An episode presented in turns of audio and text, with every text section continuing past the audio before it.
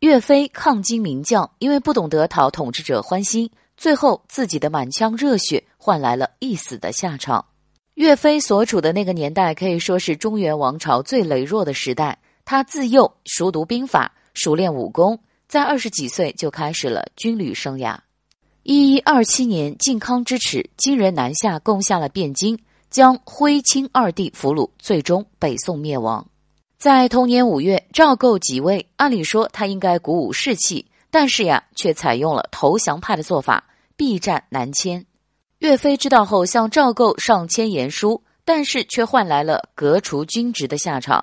但是岳飞抗金的决心从未动摇，他奔赴前线四次从军，一度将金人拦截在和硕以北。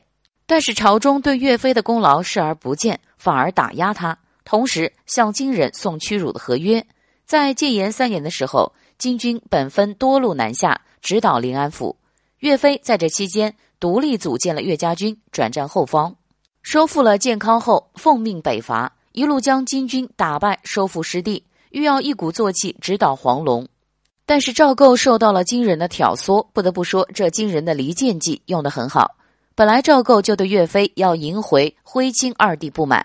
再加上秦桧等人在赵构面前构陷岳飞，还有金人合一的条件中也多次提到必杀岳飞，而后何可成？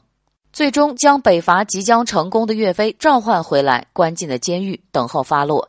岳飞在牢中被严刑逼供，但岳飞的义正言辞面对审问，众人都知道他是被冤枉的，但是到了这种时候，没有其他办法。有一个牢头不忍心看到民族英雄岳飞受到煎熬，于是偷偷的告诉他：“别挣扎了，君要臣死，臣不得不死。”岳飞听到了，有所顿悟，他不明白为何自己的赤胆忠心会遭到这种下场，他不反抗也不认罪，最后秦桧等人以莫须有的罪名将岳飞处死，年仅三十九岁。岳飞在临死前只留下了八个绝笔字：“天日昭昭。”天日昭昭。